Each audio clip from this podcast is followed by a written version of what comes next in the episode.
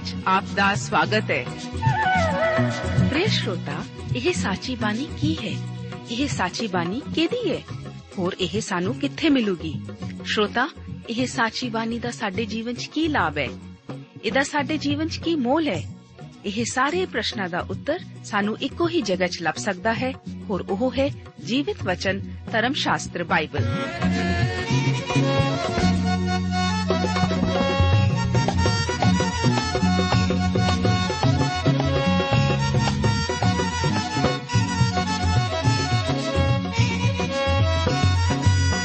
ਧਰਮ ਸ਼ਾਸਤਰ ਬਾਈਬਲ। ਉਹੀ ਜੀਵਿਤ ਵਚਨ ਦਾ ਅਸੀਂ ਇਸ ਕਾਰਜਕ੍ਰਮ ਵਿੱਚ ਅਧਿਐਨ ਕਰਾਂਗੇ।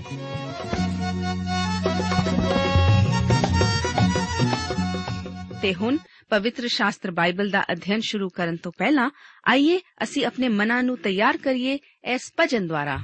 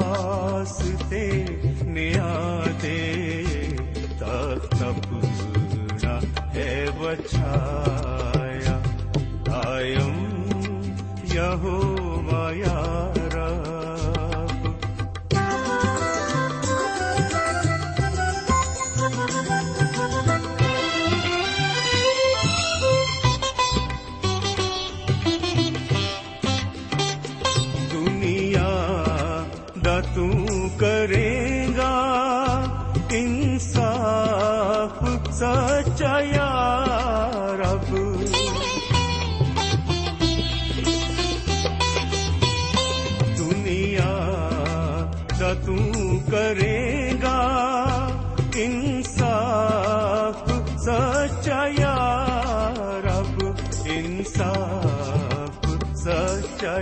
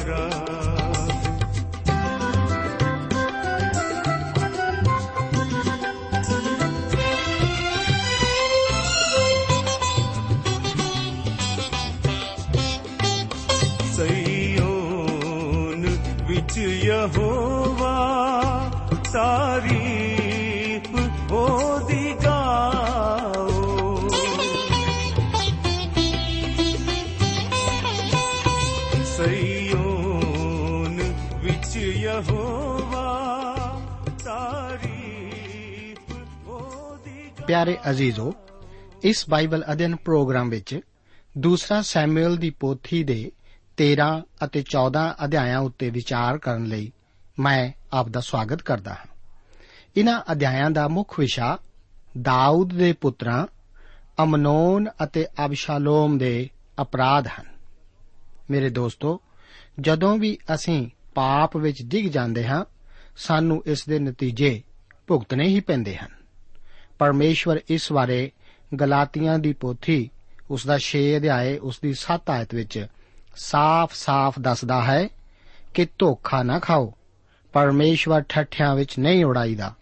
ਜੋ ਕੋਈ ਕੁਝ ਬੀਜਦਾ ਹੈ, ਸੋਈ ਉਹ ਵੱਢੇਗਾ ਵੀ। ਆਪ ਪਾਪ ਦੇ ਨਤੀਜੇ ਭੁਗਤਣ ਤੋਂ ਬਚ ਨਹੀਂ ਸਕਦੇ। ਗਲਾਤੀਆਂ ਦੀ ਪੋਥੀ, ਉਸ ਦਾ 6 ਅਧਿਆਏ, ਉਸ ਦੀ 8 ਆਇਤ ਵਿੱਚ ਪਰਮੇਸ਼ਵਰ ਇਸੇ ਨਾਲ ਸੰਬੰਧਿਤ ਵਚਨਾਂ ਵਿੱਚ ਆਖਣਾ ਜਾਰੀ ਰੱਖਦਾ ਹੈ ਕਿ ਜਿਹੜਾ ਆਪਣੇ ਸਰੀਰ ਲਈ ਬੀਜਦਾ ਹੈ, ਉਹ ਸਰੀਰੋਂ ਵਿਨਾਸ਼ ਨੂੰ ਵੱਢੇਗਾ।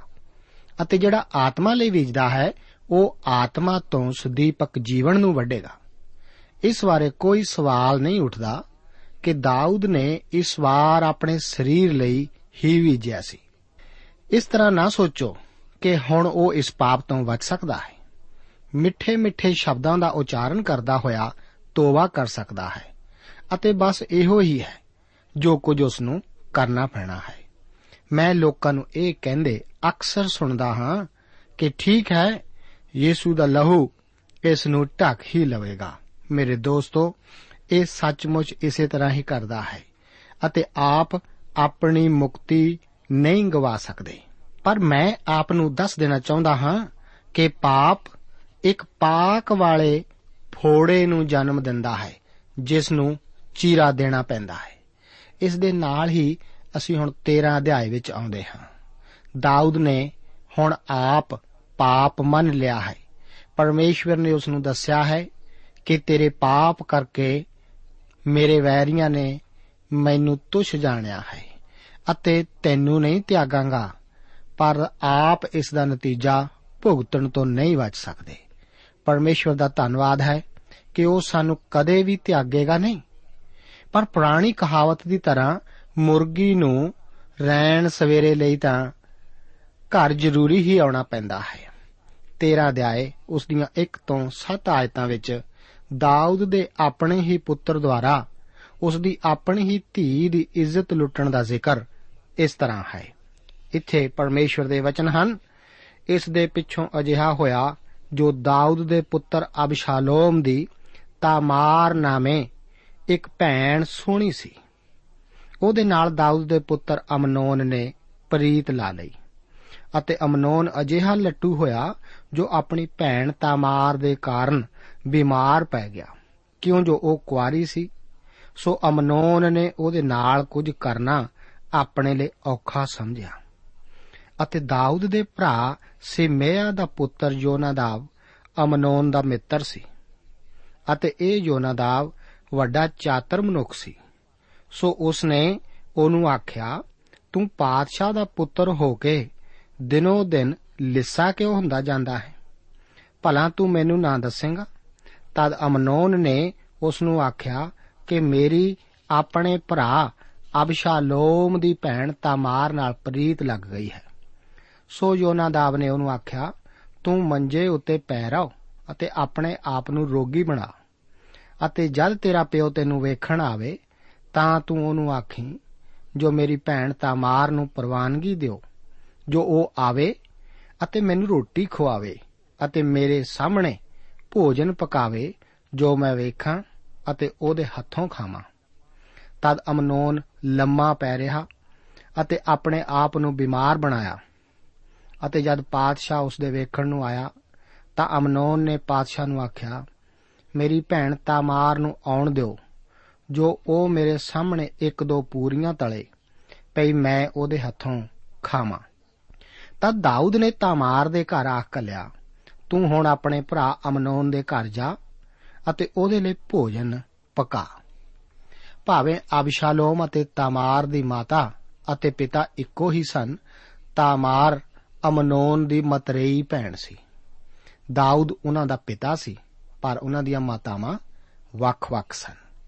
ਅਮਨੋਨ ਖਾਣਾ ਨਹੀਂ ਖਾ ਰਿਹਾ ਸੀ। ਉਹ ਤਾਮਾਰ ਨਾਲ ਪ੍ਰੀਤ ਲਾਉਣ ਕਰਕੇ ਇੰਨਾ ਪਾਗਲ ਹੋ ਗਿਆ ਸੀ ਕਿ ਉਸ ਦੀ ਭੁੱਖ ਵੀ ਮਰ ਚੁੱਕੀ ਸੀ। ਉਸ ਦਾ ਦੋਸਤ ਇਹ ਦੇਖ ਅਤੇ ਜਾਣ ਸਕਿਆ ਸੀ ਕਿ ਉਹ ਭੋਜਨ ਨਹੀਂ ਸੀ ਖਾ ਰਿਹਾ।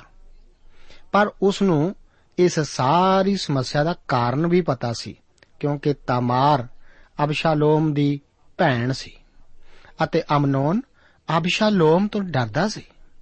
ਇਸ ਤੋਂ ਅਗਲੀਆਂ ਆਇਤਾਂ ਨੂੰ ਪੜਨ ਦਾ ਕੋਈ ਫਾਇਦਾ ਨਹੀਂ, ਜਿਨ੍ਹਾਂ ਵਿੱਚ ਵਿਸਥਾਰ ਨਾਲ ਉਸੇ ਦਾ ਵਰਣਨ ਹੈ ਜੋ ਅਸਲ ਵਿੱਚ ਵਾਪਰਿਆ ਸੀ। ਅਮਨੋਨ ਨੇ ਤਾਮਾਰ ਦੀ ਇੱਜ਼ਤ ਲੁੱਟੀ। ਫਿਰ ਹੋਰ ਅੱਗੇ ਦੱਸਿਆ ਗਿਆ ਹੈ ਕਿ ਉਸ ਨੇ ਤਾਮਾਰ ਨਾਲ ਘਿਣ ਕੀਤੀ। ਇਹ ਭਿਆਨਕ ਘਟਨਾ ਦਾਊਦ ਦੇ ਆਪਣੇ ਹੀ ਘਰਾਣੇ ਵਿੱਚ ਵਾਪਰੀ ਸੀ।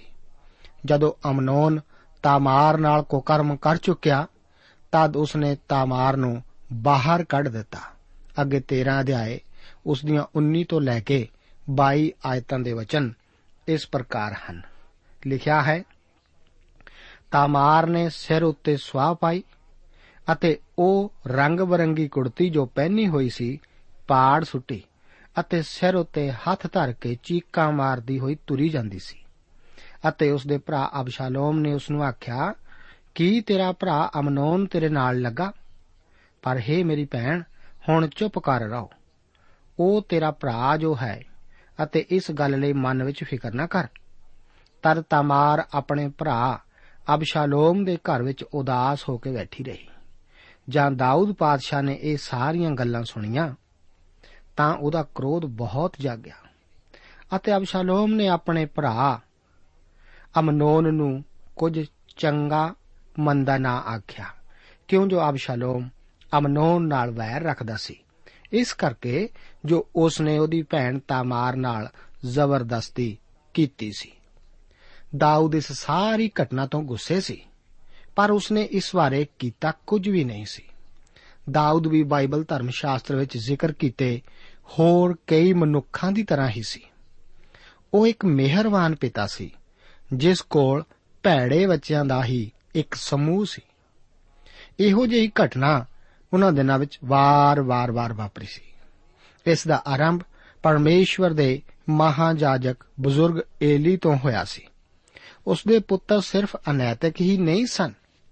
ਉਹ ਤਾਂ ਪਰਮੇਸ਼ਵਰ ਰਹਿਤ ਵੀ ਸਨ, ਜੋ ਕਿ ਇੱਕ ਧਾਰਮਿਕ ਛਲ ਕਪਟ ਦਾ ਸੰਚਾਲਨ ਕਰ ਰਹੇ ਸਨ।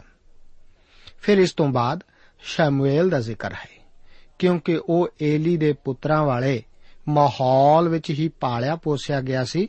ਇਸ ਕਰਕੇ ਹੋ ਸਕਦਾ ਹੈ ਕਿ ਆਪ ਸੋਚਦੇ ਹੋਵੋਗੇ ਕਿ ਸ਼ਮੂਏਲ ਸ਼ਾਇਦ ਅਨੁਸ਼ਾਸਨ ਦਾ ਜ਼ਿਆਦਾ ਧਿਆਨ ਰੱਖੇਗਾ ਅਤੇ ਆਪਣੇ ਪੁੱਤਰਾਂ ਉੱਤੇ ਅਧਿਕਾਰ ਰੱਖਣ ਵੱਲੋਂ ਉਹਨਾਂ ਨੂੰ ਆਪਣੇ ਕਾਬੂ ਵਿੱਚ ਰੱਖੇਗਾ।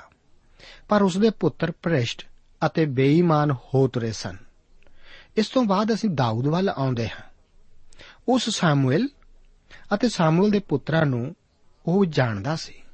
ਆਪ ਸ਼ਾਇਦ ਸੋਚਦੇ ਹੋਵੋਗੇ ਕਿ ਉਹ ਹੁਣ ਆਪਣੇ ਪੁੱਤਰਾਂ ਬਾਰੇ ਹੋਰ ਵੀ ਕਠੋਰਤਾ ਵਾਲਾ ਰਵਈਆ ਅਪਣਾਵੇਗਾ। ਪਰ ਉਹ ਵੀ ਅਜਿਹਾ ਨਹੀਂ ਸੀ। ਉਹ ਵੀ ਇੱਕ ਮਿਹਰਬਾਨ ਬਾਪ ਹੀ ਸੀ।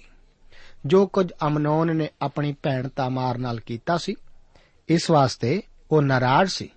ਪਰ ਫਿਰ ਵੀ ਦਾਊਦ ਨੇ ਖੁਦ ਆਪਣੇ ਪੁੱਤਰਾਂ ਬਾਰੇ ਕਿਹੋ ਜਿਹੀ ਮਿਸਾਲ ਪੇਸ਼ ਕੀਤੀ ਸੀ।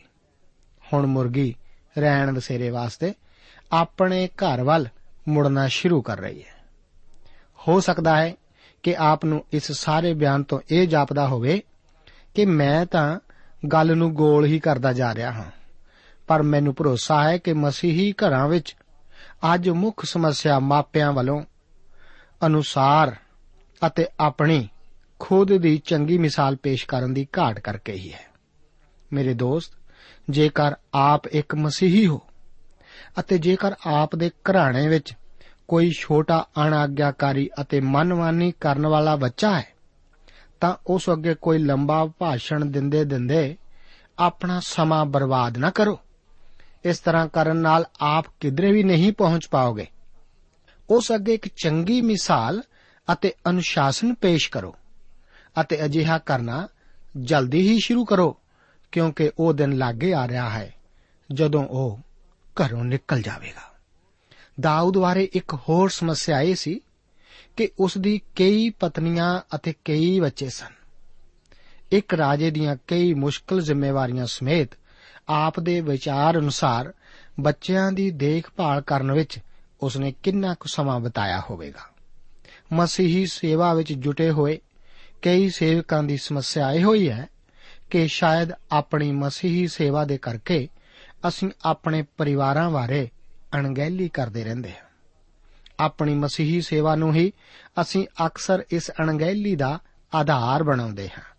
ਮੈਂ ਇਸ ਚੀਜ਼ ਦਾ ਇਕਰਾਰ ਕਰਨਾ ਚਾਹਾਂਗਾ ਕਿ ਮੇਰੇ ਲਈ ਹਮੇਸ਼ਾ ਇਹੋ ਹੀ ਖਾਹਿਸ਼ ਰਹਿੰਦੀ ਹੈ ਕਿ ਮੈਂ ਇੱਕ ਕੰਮ ਵਾਰ-ਵਾਰ ਹੋਰ ਵਧੇਰੇ ਕਰ ਸਕਾਂ।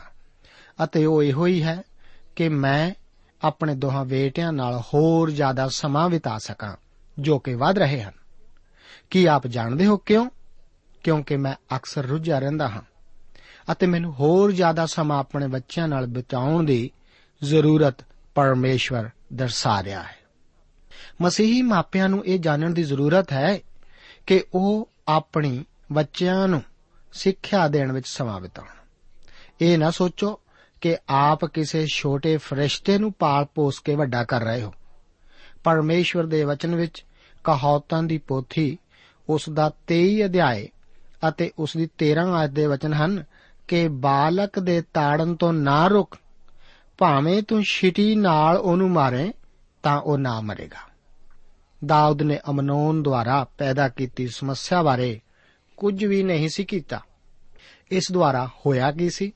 ਮੇਰੇ ਦੋਸਤੋ, ਇਹ ਦਾਊਦ ਦਾ ਘਰਾਣਾ ਹੈ। ਇਹ ਦਾਊਦ ਦਾ ਘਰੇਲੂ ਜੀਵਨ ਹੈ। ਉਹ ਪਾਪ ਤੋਂ ਬਚ ਨਹੀਂ ਸੀ ਸਕਿਆ। ਪਰਮੇਸ਼ਵਰ ਆਖਦਾ ਹੈ ਕਿ ਅਸੀਂ ਵੀ ਪਾਪ ਦਾ ਸਿੱਟਾ ਭੋਗਣ ਤੋਂ ਨਹੀਂ ਬਚ ਸਕਦੇ। ਅਬਸ਼ਾਲੋਮ ਮੌਕੇ ਦੀ ਭਾਲ ਵਿੱਚ ਹੈ। ਉਹ ਤੱਕ ਰਿਹਾ ਹੈ ਕਿ ਉਹ ਦਿਨ ਕਦੋਂ ਆਵੇਗਾ ਜਦੋਂ ਉਹ ਅਮਨੋਨ ਨੂੰ ਮਾਰ ਸਕੇਗਾ ਅਤੇ ਉਹ ਦਿਨ ਜ਼ਰੂਰ ਆਵੇਗਾ। 23 ਅਧਿਆਏ, ਉਸ ਦੀ 28 ਅਤੇ ਉਸ ਤੋਂ ਬਾਅਦ 33 ਤੋਂ ਲੈ ਕੇ 39 ਆਇਤਾਂ ਵਿੱਚ ਅਬਸ਼ਾਲੋਮ ਦੁਆਰਾ ਅਮਨੋਨ ਦਾ ਕਤਲ ਕਰਨ ਦਾ ਜ਼ਿਕਰ ਇਸ ਤਰ੍ਹਾਂ ਹੈ। 28 ਆਦ ਦੇ ਵਚਨ ਹਨ, ਅਬਸ਼ਾਲੋਮ ਨੇ ਆਪਣੇ ਜਵਾਨਾਂ ਨੂੰ ਹੁਕਮ ਦੇ ਛੱਡਿਆ ਸੀ, ਭਈ ਸੁਚੇਤ ਰਹੋ। ਜਦ ਅਮਨੋਨ ਦਾ ਦਿਲ ਸ਼ਰਾਬ ਪੀ ਕੇ ਮਸਤ ਹੋਵੇ ਅਤੇ ਮੈਂ ਤੁਹਾਨੂੰ ਆਖਾਂ ਭਈ ਅਮਨੋਨ ਨੂੰ ਮਾਰ ਲਓ, ਤਾਂ ਤੁਸੀਂ ਉਹਨੂੰ ਮਾਰ ਸੁੱਟਣਾ। ਕੁਝ ਡਰਨਾ ਨਾ, ਭਲਾ ਮੈਂ ਤੁਹਾਨੂੰ ਆਗਿਆ ਨਹੀਂ ਦਿੱਤੀ, ਸੋ ਤਕੜੇ ਹੋਵੋ, ਬਰਿਆਮ ਬਣੋ। ਅੱਗੇ 33 ਤੋਂ ਲੈ ਕੇ 39 ਆਇਤਾਂ ਵਿੱਚ ਲਿਖਿਆ ਹੈ, ਸੋ ਮੇਰਾ ਮਹਾਰਾਜ ਪਾਤਸ਼ਾਹ ਮਨ ਵਿੱਚ ਇਹ ਨਾ ਸਮਝੇ, ਭਈ ਸਾਰੇ ਰਾਜਪੁੱਤਰ ਮਾਰੇ ਗਏ, ਕਿਉਂ ਜੋ ਅਮਨੋਨ ਹੀ ਇਕੱਲਾ ਵੱਢਿਆ ਗਿਆ ਹੈ। ਅਬਸ਼ਾਲੋਮ ਨੱਠ ਗਿਆ ਅਤੇ ਉਸ ਜਵਾਨ ਰਾਖੇ ਨੇ ਜਾਂ ਆਪਣੀਆਂ ਅੱਖਾਂ ਉਤਾਹਾਂ ਚੁੱਕੀਆਂ, ਤਾਂ ਕੀ ਵੇਖੇ ਜੋ ਢੇਰ ਸਾਰੇ ਲੋਕ ਪਹਾੜ ਦੇ ਰਾਹ ਵੱਲੋਂ ਉਹਦੇ ਮਗਰ ਆਉਂਦੇ ਹਨ। ਤਦ ਜੋਨਾਦਾਬ ਨੇ ਪਾਤਸ਼ਾਹ ਨੂੰ ਆਖਿਆ, ਵੇਖੋ ਰਾਜਪੁੱਤਰ ਆ ਗਏ। ਅਤੇ ਜਿਹਾ ਤੁਹਾਡੇ ਸੇਵਕ ਨੇ ਆਖਿਆ ਸੀ, ਤਿਹਾ ਹੀ ਹੋਇਆ। ਅਤੇ ਅਜਿਹਾ ਹੋਇਆ ਕਿ ਜਦ ਉਹ ਗੱਲ ਆਖ ਚੁੱਕਾ, ਤਾਂ ਰਾਜਪੁੱਤਰ ਆਣ ਪਹੁੰਚੇ ਅਤੇ ਚੀਕਾਂ ਮਾਰ-ਮਾਰ ਰੋਏ। ਅਤੇ ਪਾਤਸ਼ਾਹ ਵੀ ਆਪਣੇ ਸਾਰਿਆਂ ਟਹਿਲੂਆਂ ਸਣੇ ਬਹੁਤ ਭੁੱਬਾਂ ਮਾਰ-ਮਾਰ ਰੋਇਆ। ਪਰ ਅਬਸ਼ਾਲੋਮ ਨੱਠ ਕੇ ਗਸ਼ੂਰ ਦੇ ਰਾਜਾ, ਅਮੀਹੋਰ ਦੇ ਪੁੱਤਰ ਤਲਮੀ ਕੋਲ ਗਿਆ ਅਤੇ ਦਾਊਦ ਰੋਜ਼ ਦਿਹਾੜੀ ਆਪਣੇ ਪੁੱਤਰ ਦੇ ਲਈ ਸੋਗ ਕਰਦਾ ਸੀ। ਅਬਸ਼ਾਲੋਮ ਨੱਠ ਕੇ ਗਸ਼ੂਰ ਵਿੱਚ ਆਇਆ ਔਰ ਤਿੰਨ ਵਰੇ ਉੱਥੇ ਰਿਹਾ ਅਤੇ ਦਾਊਦ ਪਾਤਸ਼ਾਹ ਦਾ ਜੀ ਅਬਸ਼ਾਲੋਮ ਦੇ ਕੋਲ ਜਾਣ ਨੂੰ ਵੱਡਾ ਲੋਚਦਾ ਸੀ। ਕਿਉਂ ਜੋ ਅਮਨੋਨ ਦੀ ਵੱਲੋਂ ਉਹਨੂੰ ਧੀਰਜ ਆ ਗਈ ਸੀ। ਉਹ ਮਰ ਹੀ ਜੋ ਚੁੱਕਾ ਸੀ। ਦੋਸਤੋ, ਮੈਂ ਇੱਥੇ ਸਭ ਕੁਝ ਵਿਸਥਾਰ ਨਾਲ ਨਹੀਂ ਵਰਣਨ ਕਰ ਰਿਹਾ। ਪਰ ਉਹ ਦਿਨ ਆਇਆ ਜਦੋਂ ਅਬਸ਼ਾਲੋਮ ਨੇ ਅਮਨੋਨ ਦਾ ਕਤਲ ਕਰ ਦਿੱਤਾ ਸੀ। ਉਹ ਇਸ ਦਿਨ ਦੀ ਉਡੀਕ ਸਾਲਾਂ ਸਾਲ ਕਰਦਾ ਰਿਹਾ। ਉਸ ਨੇ ਰਾਜੇ ਦੇ ਪੁੱਤਰਾਂ ਨੂੰ ਇੱਕ ਦਾਵਤ ਤੇ ਬੁਲਾਇਆ, ਕਿਉਂਕਿ ਉਸ ਨੇ ਬਦਲੇ ਦੀ ਭਾਵਨਾ ਦਾ ਕੋਈ ਚਿੰਨ ਵੀ ਨਹੀਂ ਸੀ ਦਿਖਾਇਆ। ਇਸ ਕਰਕੇ ਦਾਊਦ ਨੇ ਅਮਨੋਨ ਨੂੰ ਉਸ ਪਾਰਟੀ ਵਿੱਚ ਜਾਣ ਦੀ ਆਗਿਆ ਦੇ ਦਿੱਤੀ ਸੀ। ਇਸ ਦਿਨ ਅਮਨੋਨ ਦਾ ਦਿਲ ਸ਼ਰਾਬ ਪੀ ਕੇ ਮਸਤ ਸੀ ਅਤੇ ਅਬਸ਼ਾਲੋਮ ਨੇ ਅਮਨੋਨ ਨੂੰ ਮਾਰ ਦਿੱਤਾ ਸੀ। ਪਹਿਲੀ ਖਬਰ ਜੋ ਦਾਊਦ ਨੂੰ ਮਿਲੀ, ਉਹ ਇਹ ਸੀ ਕਿ ਉਸ ਦੇ ਸਾਰੇ ਪੁੱਤਰ ਮਾਰੇ ਗਏ ਸਨ। ਪਰ ਬਾਅਦ ਵਿੱਚ ਯੋਨਾਦਾਬ ਨੇ ਖਬਰ ਦਿੱਤੀ ਕਿ ਸਿਰਫ ਅਮਨੋਨ ਹੀ ਇਕੱਲਾ ਵੱਢਿਆ ਗਿਆ ਹੈ, ਕਿਉਂਕਿ ਅਮਨੋਨ ਦੇ ਕਤਲ ਦੀ ਯੋਜਨਾ ਅਬਸ਼ਾਲੋਮ ਨੇ ਹੀ ਕੀਤੀ ਸੀ। ਇਸ ਕਰਕੇ ਉਸ ਨੂੰ ਭੱਜਣਾ ਪਿਆ ਸੀ। ਅਬਸ਼ਾਲੋਮ ਦੀ ਮਾਂ ਗਸ਼ੂਰ ਦੇ ਰਾਜੇ ਦੀ ਧੀ ਸੀ। ਇਸੇ ਕਰਕੇ ਅਬਸ਼ਾਲੋਮ ਉਸ ਕੋਲ ਗਿਆ ਸੀ। ਜਿਵੇਂ ਕਿ ਮੈਂ ਪਹਿਲਾਂ ਵੀ ਦੱਸ ਚੁੱਕਾ ਹਾਂ ਕਿ ਦਾਊਦ ਨੇ ਇਸ ਵਿਦੇਸ਼ੀ ਔਰਤ ਨਾਲ ਵਿਆਹ ਕਰਕੇ ਗਲਤੀ ਹੀ ਕੀਤੀ ਸੀ। ਯਾਦ ਕਰੋ ਕਿ ਉਸਨੇ ਇਸ ਔਰਤ ਨਾਲ ਵਿਆਹ ਆਪਣੇ ਵਿਸ਼ਵਾਸ ਤੋਂ ਗਿਰ ਕੇ ਹੀ ਕੀਤਾ ਸੀ, ਜਦੋਂ ਉਹ ਆਪਣਾ ਦੇਸ਼ ਛੱਡ ਨਿਕਲਿਆ ਸੀ। ਉਸਨੇ ਰਾਜੇ ਦੇ ਕਈ ਸੁੰਦਰ ਬੱਚਿਆਂ ਨੂੰ ਜਨਮ ਦਿੱਤਾ ਸੀ। ਇੱਕ ਅਬਸ਼ਾਲੋਮ ਅਤੇ ਦੂਸਰੀ ਤਾਮਾਰ ਸੀ। ਇਸ ਤਰ੍ਹਾਂ ਜ਼ਾਹਿਰ ਹੈ ਕਿ ਦਾਊਦ ਨੇ ਇਸ ਵਹਿਸ਼ੀ ਲੜਕੇ ਨੂੰ ਅਨੁਸ਼ਾਸਿਤ ਨਹੀਂ ਸੀ ਕੀਤਾ। ਇੱਕ ਤਰੀਕੇ ਨਾਲ ਤਾਂ ਅਬਸ਼ਾਲੋਮ ਠੀਕ ਹੀ ਜਾਪਦਾ ਹੈ, ਕਿਉਂਕਿ ਜਦੋਂ ਅਮਨੋਨ ਨੇ ਕੁਕਰਮ ਕੀਤਾ ਸੀ, ਤਦ ਦਾਊਦ ਨੇ ਕੁਝ ਵੀ ਨਹੀਂ ਸੀ ਕੀਤਾ।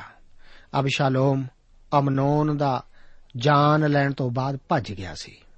ਦਾਊਦ ਨੇ ਉਸ ਨੂੰ ਵਾਪਸ ਲਿਆਉਣਾ ਚਾਹਿਆ, ਪਰ ਉਹ ਨਹੀਂ ਸੀ ਆਇਆ। ਦਾਊਦ ਨੇ ਸਿਰਫ ਉਸ ਵਾਸਤੇ ਸੋਗ ਹੀ ਕੀਤਾ ਸੀ। ਮੈਨੂੰ ਭਰੋਸਾ ਹੈ ਕਿ ਦਾਊਦ ਦੇ ਬਾਕੀ ਸਾਰੇ ਪੁੱਤਰਾਂ ਨਾਲੋਂ ਅਬਸ਼ਾਲੋਮ ਜ਼ਿਆਦਾ ਦਾਊਦ ਵਰਗਾ ਹੀ ਸੀ। ਮੇਰਾ ਵਿਚਾਰ ਹੈ ਕਿ ਦਾਊਦ ਦੀ ਇੱਛਾ ਅਬਸ਼ਾਲੋਮ ਨੂੰ ਆਪਣੇ ਤੋਂ ਬਾਅਦ ਇਸਰਾਇਲ ਦਾ ਰਾਜਾ ਬਣਾਉਣ ਦੀ ਇੱਛਾ ਸੀ। ਇਹੋ ਹੀ ਇੱਛਾ ਅਬਸ਼ਾਲੋਮ ਦੇ ਮਨ ਵਿੱਚ ਵੀ ਸੀ। 14 ਅਧਿਆਏ ਵਿੱਚ ਦਾਊਦ ਦੁਆਰਾ ਅਬਸ਼ਾਲੋਮ ਦੇ ਵਾਪਸ ਆਉਣ ਲਈ ਆਗਿਆ ਦੇਣ ਦਾ ਜ਼ਿਕਰ ਹੈ। ਯੋਆਬ ਤਾਕੋਆ ਦੇ ਇਲਾਕੇ ਵਿੱਚ ਵੱਡਾ ਹੋਇਆ ਸੀ ਅਤੇ ਹੋ ਸਕਦਾ ਹੈ ਕਿ ਉਹ ਪਹਿਲਾਂ ਤੋਂ ਇਸ ਔਰਤ ਨੂੰ ਜਾਣਦਾ ਹੋਵੇ। ਯੋਆਬ ਨੇ ਦਾਊਦ ਦੀਆਂ ਆਪਣੀਆਂ ਹੀ ਭਾਵਨਾਵਾਂ ਦੇ ਅਨੁਸਾਰ ਉਸ ਨੂੰ ਆਪਣੀ ਉਦਾਸੀ ਭਰੀ ਕਹਾਣੀ ਦੱਸਣ ਲਈ ਕਿਹਾ। ਜਿਸ ਤਰ੍ਹਾਂ ਦਾਊਦ ਨੇ ਧੋਖਾ ਕੀਤਾ ਸੀ, ਠੀਕ ਉਸੇ ਤਰ੍ਹਾਂ ਹੁਣ ਉਸ ਨੂੰ ਧੋਖਾ ਦਿੱਤਾ ਜਾਂਦਾ ਹੈ। ਦਾਊਦ ਉਸ ਦੇ ਬਨਾਵਟੀ ਪੁੱਤਰ ਨੂੰ ਮਾਫ ਕਰ ਦਿੰਦਾ ਹੈ। ਫਿਰ ਉਹ ਇਸੇ ਨੂੰ ਦਾਊਦ ਅਤੇ ਅਬਸ਼ਾਲੋਮ ਉਤੇ ਲਾਗੂ ਕਰਦੀ ਹੈ। ਉਹ ਇਸرائیਲੀ ਕੌਮ ਦੀ ਪ੍ਰਤੀਨਿਧਤਾ ਇੱਕ ਵਿਧਵਾ ਮਾਂ ਵਜੋਂ ਕਰਦੀ ਹੈ। ਉਹ ਸਾਰੇ ਇਸਰਾਇਲ ਦੇ ਨਾਮ ਵਿੱਚ ਇਹ ਬੋਲਦੀ ਹੋਈ ਆਪਣੀਆਂ ਭਾਵਨਾਵਾਂ ਨੂੰ ਪ੍ਰਗਟ ਕਰਦੀ ਹੈ। ਅਬਸ਼ਾਲੋਮ ਲੋਕਾਂ ਵਿੱਚ ਕਾਫੀ ਪ੍ਰਸਿੱਧ ਸੀ। ਅਤੇ ਲੋਕਾਂ ਦੀ ਨਜ਼ਰ ਵਿੱਚ ਸ਼ਾਇਦ ਅਮਨੋਨ ਨੂੰ ਆਪਣੇ ਕੀਤੇ ਦਾ ਸਹੀ ਸਹੀ ਫਲ ਮਿਲਿਆ ਸੀ। ਇਸ ਸਭ ਦੇ ਨਤੀਜੇ ਵਜੋਂ ਆਪਣੇ ਵਿੱਚ ਸ਼ਸ਼ੋ ਪੰਜ ਵਿੱਚ ਪਿਆ ਦਾਊਦ ਖਾਹਿਸ਼ ਕਰਦਾ ਹੈ ਕਿ ਅਬਸ਼ਾਲੋਮ ਵਾਪਸ ਆ ਜਾਵੇ। ਕਿੰਨਾ ਮੰਦਭਾਗਾ ਹੈ ਕਿ ਦਾਊਦ ਨੇ ਆਪਣੇ ਪੁੱਤਰ ਨੂੰ ਦੇਖਣਾ ਨਹੀਂ ਸੀ ਚਾਹਿਆ। ਇਹੋ ਹੀ ਅਸਲ ਵਿੱਚ 15 ਅਧਿਆਏ ਵਿੱਚ ਦਰਜ ਅਬਸ਼ਾਲੋਮ ਦੀ ਵਿਰੋਧਤਾ ਲਈ ਰਾਸਤਾ ਤਿਆਰ ਕਰਦਾ ਹੈ। ਅਬਸ਼ਾਲੋਮ ਇੱਕ ਬੁਰਾ ਬਾਲਕ, ਪਰ ਅੱਛਾ ਰਾਜਨੀਤੀਵਾਨ ਸੀ। ਉਸ ਦੁਆਰਾ ਜੋਆਬ ਦੀ ਖੜੀ ਖੇਤੀ ਨੂੰ ਅੱਗ ਲਾਉਣ ਵੀ ਉਸੇ ਦੀ ਸ਼ਖਸੀਅਤ ਨੂੰ ਪ੍ਰਗਟ ਕਰਦਾ ਹੈ। ਇਸੇ ਤਰ੍ਹਾਂ ਉਸ ਨੇ ਜੋਆਬ ਨੂੰ ਆਪਣੇ ਪਿਤਾ ਨਾਲ ਉਸ ਦਾ ਮੇਲ ਕਰਾਉਣ ਲਈ ਮਜਬੂਰ ਕੀਤਾ ਸੀ, ਪਰ ਦਾਊਦ ਨੇ ਉਸ ਨੂੰ ਅਧੂਰੇ ਮਨੋਂ ਮਾਫ ਕੀਤਾ ਸੀ। 32 ਅਤੇ 33 ਆਇਤਾਂ ਦੇ ਵਚਨ ਹਨ ਤਾਂ ਅਬਸ਼ਾਲੋਮ ਨੇ ਯੋਆਬ ਨੂੰ ਆਖਿਆ, ਵੇਖ ਮੈਂ ਤੈਨੂੰ ਸੱਦਾ ਘੱਲਿਆ। ਭਈ, ਇੱਥੇ ਆ ਜੋ ਮੈਂ ਤੈਨੂੰ ਇਹ ਸੁਨੇਹਾ ਦੇ ਕੇ ਪਾਤਸ਼ਾਹ ਕੋਲ ਘੱਲਾਂ, ਭਈ ਮੈਂ ਗਸ਼ੂਰ ਤੋਂ ਇੱਥੇ ਕਿਉਂ ਆਇਆ? ਮੇਰੇ ਲਈ ਤਾਂ ਉੱਥੇ ਰਹਿਣਾ ਹੀ ਚੰਗਾ ਸੀ। ਸੋ ਹੁਣ ਪਾਤਸ਼ਾਹ ਦਾ ਦਰਸ਼ਨ ਮੈਨੂੰ ਕਰਾਈ ਅਤੇ ਜੇ ਮੇਰੇ ਵਿੱਚ ਕੋਈ ਦੋਸ਼ ਹੋਵੇ, ਤਾਂ ਉਹ ਮੈਨੂੰ ਮਾਰ ਸੁੱਟੇ। ਤਦ ਜਵਾਬ ਨੇ ਪਾਤਸ਼ਾਹ ਕੋਲ ਜਾ ਕੇ ਉਸ ਨੂੰ ਇਹ ਗੱਲ ਆਖੀ ਅਤੇ ਜਾਂ ਉਸ ਨੇ ਅਬਸ਼ਾਲੋਮ ਨੂੰ ਸੱਦਿਆ ਤਾਂ ਉਹ ਪਾਤਸ਼ਾਹ ਕੋਲ ਆਇਆ ਅਤੇ ਪਾਤਸ਼ਾਹ ਦੇ ਅੱਗੇ ਮੂੰਹ ਪਰਨੇ ਡਿੱਗ ਪਿਆ ਅਤੇ ਪਾਤਸ਼ਾਹ ਨੇ ਅਬਸ਼ਾਲੋਮ ਨੂੰ ਚੁੰਮਿਆ। ਪਰ ਪਰਮੇਸ਼ਵਰ ਸਾਨੂੰ ਪੂਰਨ ਮਾਫੀ ਦਿੰਦਾ ਹੈ। ਦਾਊਦ ਨੇ ਉਸ ਨੂੰ ਅਧੂਰੇ ਮਨੋਂ ਮਾਫ ਕੀਤਾ ਸੀ। ਆਪ ਨੂੰ ਅਤੇ ਮੈਨੂੰ ਪਰਮੇਸ਼ਵਰ ਦਾ ਵਚਨ ਆਪਸੀਆਂ ਦੀ ਪੱਤਰੀ 4 ਅਧਿਆਇ ਉਸ ਦੀ 32 ਆਇਤ ਵਿੱਚ ਦੱਸਦਾ ਹੈ ਕਿ ਤੁਸੀਂ ਇੱਕ ਦੂਏ ਉੱਤੇ ਕਿਰਪਾਵਾਨ ਅਤੇ ਤਰਸਵਾਨ ਹੋਵੋ ਅਤੇ ਇੱਕ ਦੂਏ ਨੂੰ ਮਾਫ ਕਰੋ ਜਿਵੇਂ ਪਰਮੇਸ਼ਵਰ ਨੇ ਵੀ ਮਸੀਹ ਵਿੱਚ ਤੁਹਾਨੂੰ ਮਾਫ ਕੀਤਾ। ਕੀ ਪਰਮੇਸ਼ਵਰ ਨੇ ਆਪ ਨੂੰ ਮਾਫ ਕਰ ਦਿੱਤਾ ਹੈ? ਜੀ ਹਾਂ, ਸਾਨੂੰ ਦੂਸਰਿਆਂ ਨੂੰ ਕਿਵੇਂ ਮਾਫ ਕਰਨਾ ਚਾਹੀਦਾ ਹੈ? ਠੀਕ ਇਸੇ ਤਰ੍ਹਾਂ। ਮੇਰੇ ਦੋਸਤ, ਸਾਡਾ ਪਰਮੇਸ਼ਰ ਮਾਫ ਕਰਨ ਵਾਲਾ ਪਰਮੇਸ਼ਰ ਹੈ। ਗਲਾਤੀਆਂ ਦੀ ਪੱਤਰੀ 6 ਅਧਿਆਇ ਉਸ ਦੀ 1 ਦੇ ਵਚਨ ਹਨ हे ਭਰਾਵੋ, ਜੇ ਕੋਈ ਮਨੁੱਖ ਕਿਸੇ ਅਪਰਾਧ ਵਿੱਚ ਫੜਿਆ ਵੀ ਜਾਵੇ ਤਾਂ ਤੁਸੀਂ ਜਿਹੜੇ ਆਤਮਿਕ ਹੋ, ਅਜਿਹੇ ਮਨੁੱਖ ਨੂੰ ਨਰਮਾਈ ਦੇ ਸੁਭਾਅ ਨਾਲ ਸੁਧਾਰੋ ਅਤੇ ਤੂੰ ਆਪਣੇ ਵੱਲ ਧਿਆਨ ਰੱਖ ਮਤੇ ਤੂੰ ਵੀ ਪਰਤਾਵੇ ਵਿੱਚ ਪਵੇਂ। ਦਾਊਦ ਨੇ ਆਪਣੇ ਪੁੱਤਰ ਨੂੰ ਮਾਫ ਨਾ ਕਰਕੇ ਗਲਤੀ ਕੀਤੀ ਸੀ। ਇਸ ਕਰਕੇ ਉਸ ਨੂੰ ਪਛਤਾਉਣਾ ਪਵੇਗਾ। ਪ੍ਰਭੂ ਆਪ ਨੂੰ ਅੱਜ ਦੇ ਇਹਨਾਂ ਵਚਨਾਂ ਦੇ ਦੁਆਰਾ ਅਸੀਸ ਦੇਵੇ ਜੈ ਮਸੀਹ ਦੀ।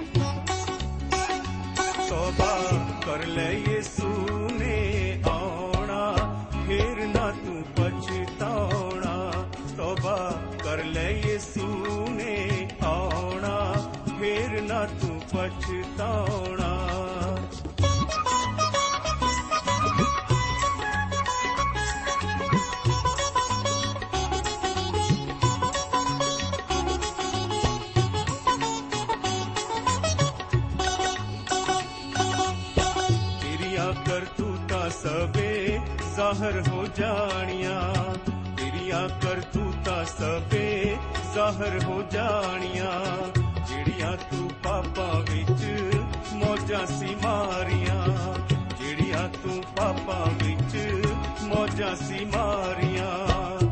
ਤੇਰਾ ਲੇਖਾ ਯਿਸੂ ਨੇ ਲੈ ਲੈਣਾ, ਫੇਰ ਨਾ ਤੂੰ ਪਛਤਾਉਣਾ। ਤੇਰਾ ਲੇਖਾ ਯਿਸੂ ਨੇ ਲੈ ਲੈਣਾ, ਫੇਰ ਨਾ ਤੂੰ ਪਛਤਾਉਣਾ। ਤੋਬਾ ਕਰ ਲੈ ਯਿਸੂ ਨੇ ਆਉਣਾ, ਫੇਰ ਨਾ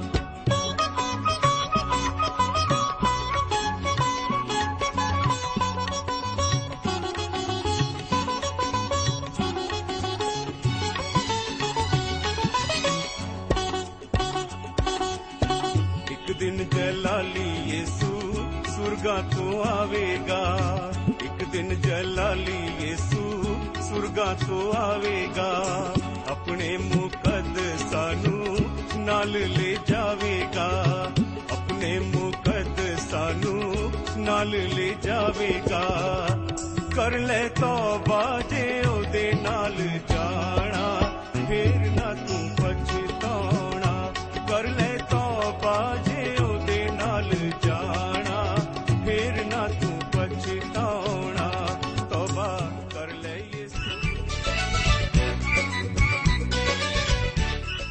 ਦੋਸਤੋ, ਸਾਨੂੰ ਉਮੀਦ ਹੈ ਕਿ ਇਹ ਕਾਰਜਕ੍ਰਮ ਤੁਹਾਨੂੰ ਪਸੰਦ ਆਇਆ ਹੋਵੇਗਾ ਤੇ ਇਹ ਕਾਰਜਕ੍ਰਮ ਸੁਣ ਕੇ ਤੁਹਾਨੂੰ ਬਰਕਤਾਂ ਮਿਲੀਆਂ ਹੋਣਗੀਆਂ।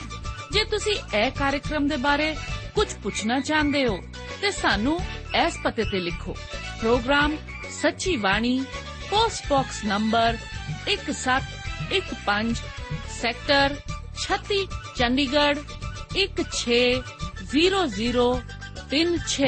160036 ਪਤਾ ਇੱਕ ਵਾਰ ਫੇਰ ਸੁਣ ਲਓ programme Sachi Bani post box number 1715 sector 36 Chandigarh 160036 ਸਾਡਾ ਈਮੇਲ ਪਤਾ ਹੈ punjabi ttb at twr.in ਪਤਾ ਇੱਕ ਵਾਰ ਫੇਰ ਸੁਣ ਲਓ punjabi ttb at twr.in ਹੁਣ ਸਾਡੇ ਪ੍ਰੋਗਰਾਮ ਦਾ ਸਮੇਂ ਸਮਾਪਤ ਹੁੰਦਾ ਹੈ। ਉਮੀਦ ਹੈ ਅਗਲੇ ਪ੍ਰੋਗਰਾਮ ਵਿੱਚ ਤੁਹਾਡੇ ਨਾਲ ਫੇਰ ਪੇਂਟ ਹੋਏਗੀ। ਰੱਬ ਤੁਹਾਨੂੰ ਬਰਕਤ ਦੇ।